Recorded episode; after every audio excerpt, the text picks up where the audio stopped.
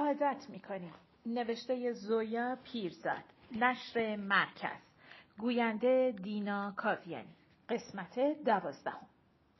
خیابان شریعتی خلوت بود. از سوار روی یک دست سفید گاه به گاه چخچخ زنجیر چرخی شنیده می‌شد و از پیاده رو تالاپ خفهی وقتی کپهی برف از درختی میافتاد. قدم که برمی داشتند چکمه های بلند توی برف فرو می رفت. هر دو روسری های پشمی به سر داشتند و دماغ و دهن را با شال گردن پوشانده بودند. شیرین به روبرو نگاه می کرد و آرزو به زیر پا. نمی‌دونم چه مرگم شده. هیچ مرگت نشده. خسته ای. پس تو چرا خسته نیستی؟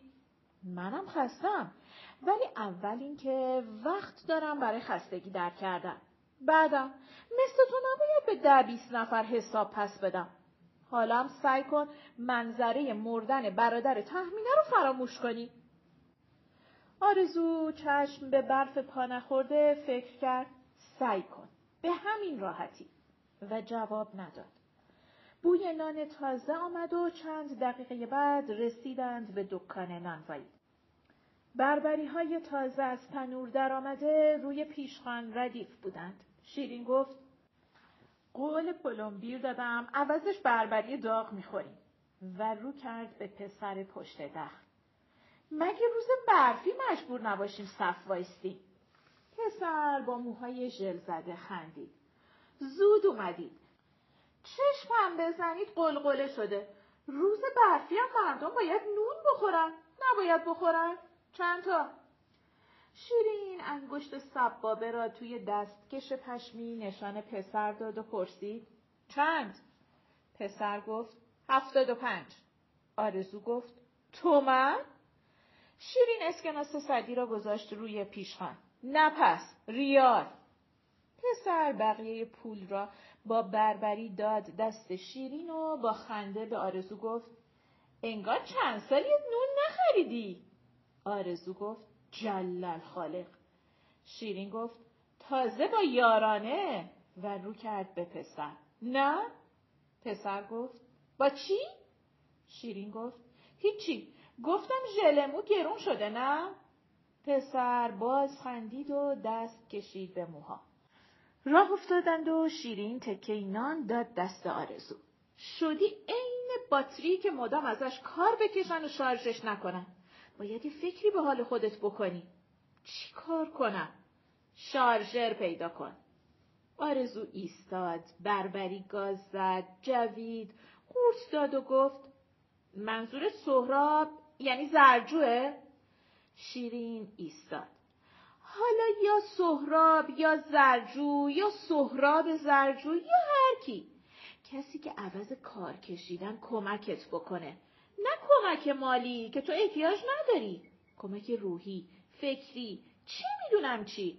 خلاصه باشه. بدونی کسی هست. به این چیزی دلخوش باشی. می‌فهمی؟ پس تو چی؟ همه این چیزا رو از تو می‌گیرم. راه افتاد. شیرین هنوز ایستاده بود. نمی‌گیری. تنها کاری که از دست من ساخته است گوش کردن به حرفات و همدلی و الهی بمیرم گفتنه. تو بیشتر از اینا لازم داری. چرا نمی‌فهمی؟ آرزو بربری گاز زد. اگه تو زرد از آب در اومد چی؟ شیرین با نوک چکمه برفها را پس و پیش کرد. تا وقتی که دل به دلت داد و گره از کارت باز کرد کرد وقتی هم نکرد و نشد خدافز شما نگفتم باش ازدواج کن که آرزو به گنجشکی نگاه کرد که از بالای کپی برف کجکی نگاهش می‌کرد. تکه این نان برید انداخت طرف گنجشک. آیه چی؟ شیرین زد زیر خنده. به قول خود آیه خیلی بیق و بوغی. خودش صد بار گفته کاش یکی پیدا می‌شد حواس مامان پرتش می‌شد. اینقدر گیر نمی‌داد به من. آرزو اخم کرد. بچه پر رو. گنجش کالا داشت کجکی به شیرین نگاه می‌کرد حق با آیه است برای گنجشک نان انداخت اعصاب تو که راحت تر شد کمتر بند می‌کنی به آیه آرزو تقریبا داد زد واقعا که در خانه باز شد و دو دختر جوان بیرون آمدند. یک شیرین رفت طرف دخترها. سلام. دخترها گفتند. سلام. شیرین جلوتر رفت. حوصله دارین ازتون یه سوالی بکنم؟ دخترها پا به پا شدند. آرزو به خیابان و درختها و جوی آب و پیاده رو نگاه کرد. زیر لب گفت از دست این دیوونه بعد به دخترها نگاه کرد که خندیدند و سر تکان دادند و گفتند آره حتما چرا که نه شیرین نصف بربری را برید داد به دخترها و خداحافظی کرد و چرخید طرف آرزو اینم دومین دلغک بازی امروز برای خندوندن تو به شال پشمی آرزو نگاه کرد که کج و کله دور گردنش گره خورده بود دخترها به وکالت از آیه تایید کردن. به مادرت هم میگیم جد زرجو قفلساز مخصوص ناصر شاه بوده. حتما به سه شماره ده تا مهمونی جور کرده. آرزو زیر لب گفت سر جد خودت فعلا چیزی به ماهمونیر نگو که نفس بلند کشید. نوک چکمه را چند بار زد توی برف و سر بلند کرد به درختها نگاه کرد. شیرین نان را تکه تکه کرد ریخت روی برف ها و رفت طرف آرزو. دست انداختند زیر بازوی هم و راه افتادند. از لابلای شاخه های درخت ها ده بیست گنجشک خیز برداشتند طرف نانها و کپی برف افتاد توی جوی آب. چهارده آرزو رو به آینه میز آرایش ریمل می‌زد. آیه چهار زانو نشسته بود روی تخت وسط هفت هشت ده تا بالشتک رنگارنگ. یکی از بالشتک ها را میانداخت بالا و می‌گرفت. تو هم که آخر تعریف کردنی. درست بگو چیا گفتی. بگو بگو. خفم کردی. چند دفعه می‌پرسی. همون حرفایی که زن و مردای همسن و سال ما می‌زنن. ازدواج کردی؟ ازدواج کردم. بچه داری؟ بچه دارم. فرچه ریمل را توی لوله جلو عقب برد. ازدواج کرده؟ بالشتک را انداخت بالا و گرفت. نه. به آینه نزدیک شد و لک کوچک ریمل را از زیر پلک پاک کرد. بچه؟ بالشتک را بالا انداخت. نه. چه عالی! چی چه عالی؟ بی سرخر حال می‌کنید. آرزو از توی آینه چشم قاره رفت. امولبازی نداریم آجو خانوم. لوس نشو. امشب کجا دعوتی؟ بالشتک را بالا انداخت. کاش می‌رفتید رستوران ممالک. بالشتک را گرفت. امو حسام می‌گفت رو پشتبون یه ساختمون ده طبقه است. بالشتک رفت هوا.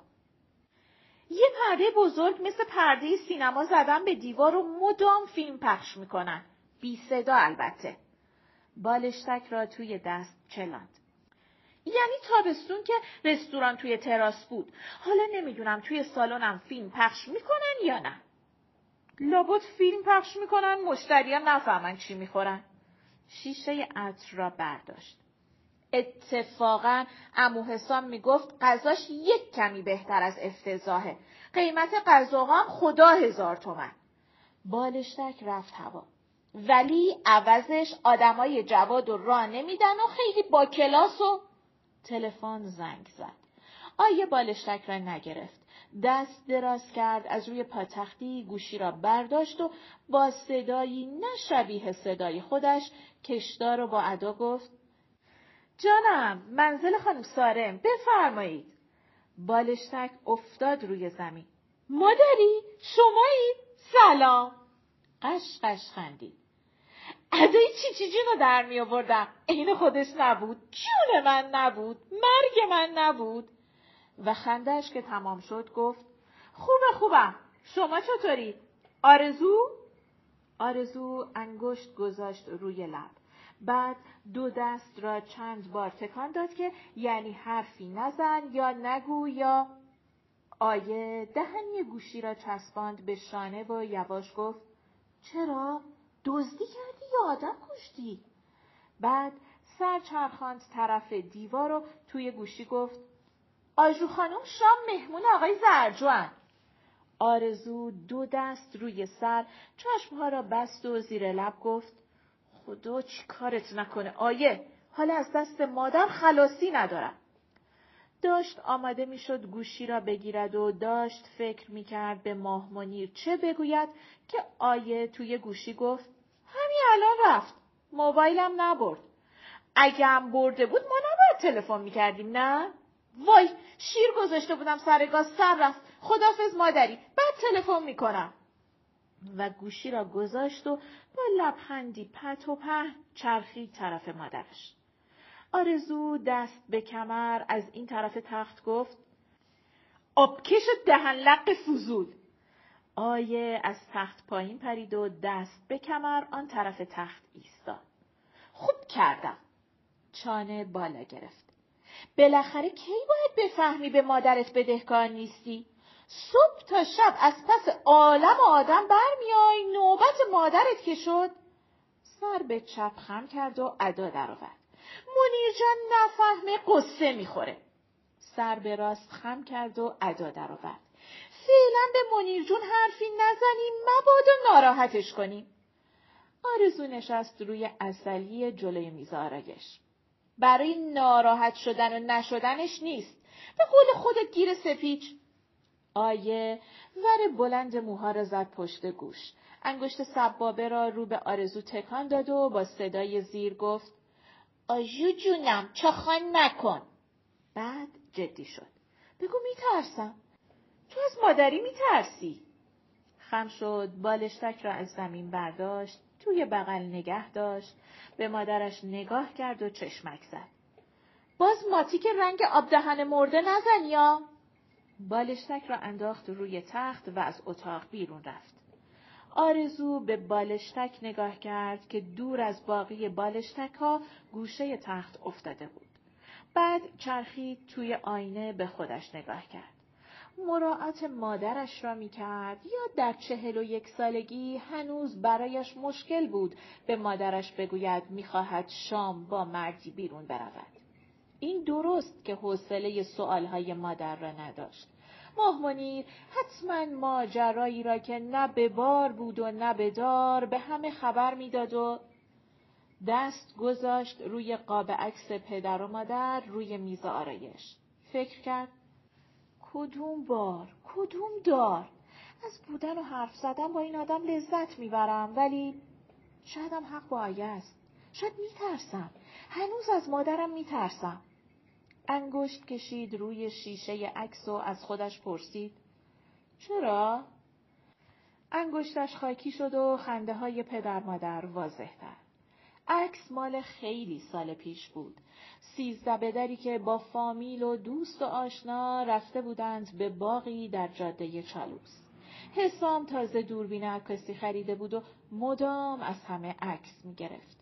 به آرزو که گفت از میمون عکس نمی‌گیرم آرزو قهر کرد و هرچه پدر اصرار کرد بیا حسام شوخی کرد شانه بالا انداخت و کس کرد پشت سنگ بزرگی کنار رودخانه.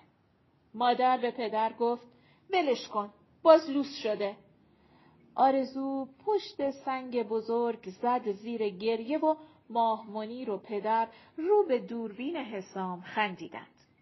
به نوک انگشت خاکی نگاه کرد بعد به عکس. فکر کرد اگه نگفته بود ولش کن یا اگه فقط گفته بود بیا می‌رفتم کنارشون وای میستادم و حالا توی عکس بودم. توی عکس ماه منیر با دامن بلند خال خال میخندید و پدر دست دور گردن ماه منیر میخندید و پشت سرشان رودخانه بود. به لوله های ماتیک نگاه کرد و یکی را برداشت. نارنجی بود. نه خیلی پررنگ نه خیلی کمرنگ. سر جلو برد طرف گلدان وسط میز و نرگس ها را بو کرد. چرا ازدواج نکردی؟ سهراب دوور لبها را پایین داد. پیش نیامد. نمکدان را روی میز عقب جلو برد. اولا فکر می‌کردم کارهای مهمتری باید بکنم. بعد فکر کردم باید با زنی در مسائل مثلا خیلی مهم تفاهم داشته باشم. دیر فهمیدم تفاهمی مهمتر از این نیست که مثلا دیوار رو چرنگی کنیم و اسباب خونه رو چجوری بچینیم و تابلوها رو کجا بکوبیم و شام و نهار چی درست کنیم و سر همه اینا با هم بخندیم. زنی با گونه های گوشتالو و چشم های اصلی دو بشقاب کیک گردویی و فنجان قهوه گذاشت روی میز. اول جلوی آرزو بعد جلوی سهراب. آرزو به زن لبخند زد. کیکم دستپخت شماست خانم سرمدی؟ زن خندید. البته ولی گردو رو سامان چرخ کرده و با نگاه به پسر جوانی اشاره کرد که سینی به دست کنارش ایستاده بود. پسر خندید و سیمهای روی دندانها معلوم شد. سهراب پرسید سارا کجاست؟ خانم سرمدی به طرف یکی از میزها سر تکان داد و به سامان گفت به ساناز بگو حساب میز چهار رو حاضر کنه. بعد رو به سهراب دست کشید به پیشبند سفید که یک لک هم رویش نبود. سارا امتحان داشت. گفتم بمونه بالا درس بخونه. سر چرخاند طرف یکی از میزها و گفت اومدم خدمتتون. به سهراب و آرزو لبخند زد و گفت با اجازه و رفت طرف میزی چسبیده به پنجره. نگاه آرزو مادر و پسر را دنبال کرد. بعد سر جلو برد طرف زرجو چشم ریز کرد و یواش گفت گفتی چند تا بچه؟ زرجو سر جلو برد چشم ریز کرد و یواش گفت گفتم سه تا بچه. دو تا دختر یه پسر. شکر بریزم تو قهوت؟ صورت هر دو تقریبا چسبیده بود به نرگس های وسط میز. آرزو خندید و عقب رفت و سر تکان داد که شکر نمی‌خواهد. بعد به دور و بر نگاه کرد. اگر میزهای وسط رستوران را جمع می کردند و به جایشان یک دست راحتی و میز نهارخوری می چیدند، رستوران می شد همانی که در واقع بود. اتاق نشیمن آپارتمانی سه خوابه در خانه دو طبقه توی یکی از کوچه پس کوچه های زعفرانیه. وقت خوردن آش تنخینه بروجردی و سالاد باقلا و جوجه بختیاری سهراب تعریف کرد که بعد از فوت آقای سرمدی برای زن و سه بچهش این خانه میماند با وام بانک و قرض هایی که گرفته بودند برای دوا درمان بیماری طولانی پدر. فامیل به خانم سرمدی اصرار می کنند که خانه را بفروش قرض ها را بده. خانم سرمدی می‌گوید خونه رو بفروشم کجا و با چی زندگی کنم؟ برادرها و خواهرها می‌گویند مگه ما مردیم؟ زن برادرها و شوهر خواهرها من و من می کنند که خدا بزرگ است. شبی که خانم سرمدی از زور بیپولی تاس کباب بیگوشت درست کرده با سیب هایی که یکی از اموها از باغ دماوند آورده ساناز دختر بزرگ که شب و روز درس می‌خواند برای کنکور به ظرف غذا نگاه می‌کند که خیلی هم از زور گرسنگی خالی نشده.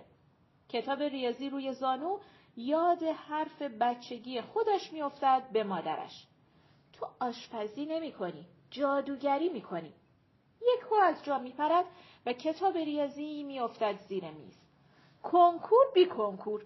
طبقه پایین رو می‌کنیم رستوران چیزی که سهراب نگفت این بود که برای غذا خوردن در این رستوران خانوادگی باید از ماهها پیش جا ذخیره می‌کردیم.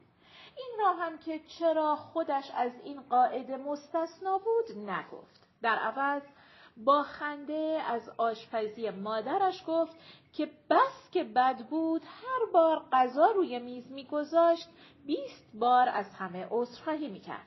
آرزو پرسید حالا پدر مادرت؟ سهراب گلدان کوچک را برداشت. نرگس ها را بویید و گفت هم دنیای پدر تو. گلدان را گذاشت وسط میز. از کیک گردو خوشت نیامد؟ آرزو چشمش افتاد به دری که به آشپزخانه باز می‌شد. در چوبی دستگیره فلزی داشت سیاه و پرنقش و نگار. فکر کرد چه دستگیره قشنگی. بعد به کیک نگاه کرد. چرا محشر بود ولی بس که خوردم خندید. باید یه شب با شیرین بیای. ببینم با این غذاها بازم دم از رژیم می‌زنه سهراب گفت حتما یه شب با شیرین میاییم ولی ولی چی؟ بالاخره نمی‌خوای ببینی من کجا کار می‌کنم. و بی آنکه منتظر جواب باشد گفت یکی از این روزا طرفای ظهر بیا. می‌برم جایی نهار می‌خوریم که تو خوابم ندیدی. آرزو فکر کرد خیلی چیزا توی خواب ندیده بودم. بلند گفت انگار یادت رفته من یه زن کاسبم. بونگا رو چیکار کنم؟ بونگا رو بسپر به شیرین. ایستاد. حالا پاشو که دیر شد. تو زنی هستی مادر. دخترت منتظرته. حسابو ندادی. سهراب کیف آرزو رو از روی صندلی برداشت داد دستش. من اینجا همیشه مهمونم. خندید. خانم سرمدی تا دم در آمد و با آرزو دست داد. خیلی خوش اومدید. امیدوارم باز سرفرازمون کنید. بعد رو به سهراب گفت بچه ها تشکر کردن. سوار ماشین که شدند آرزو پرسید بچه ها از چی تشکر کردند؟ سهراب ماشین را روشن کرد سرخم کرد به چشم های آرزو نگاه کرد. از اینکه یه خانم خوشگل و ماه و نازنین و بردم رستورانشون. زد زیر خنده و آرزو به جای اینکه فکر کند چه لوس فکر کرد چه راحتم. وقت خداحافظی گفت خیلی خوردم خیلی خندیدم خیلی حرف زدم. سهراب گفت خیلی خوش گذشت. پایان قسمت دوازدهم.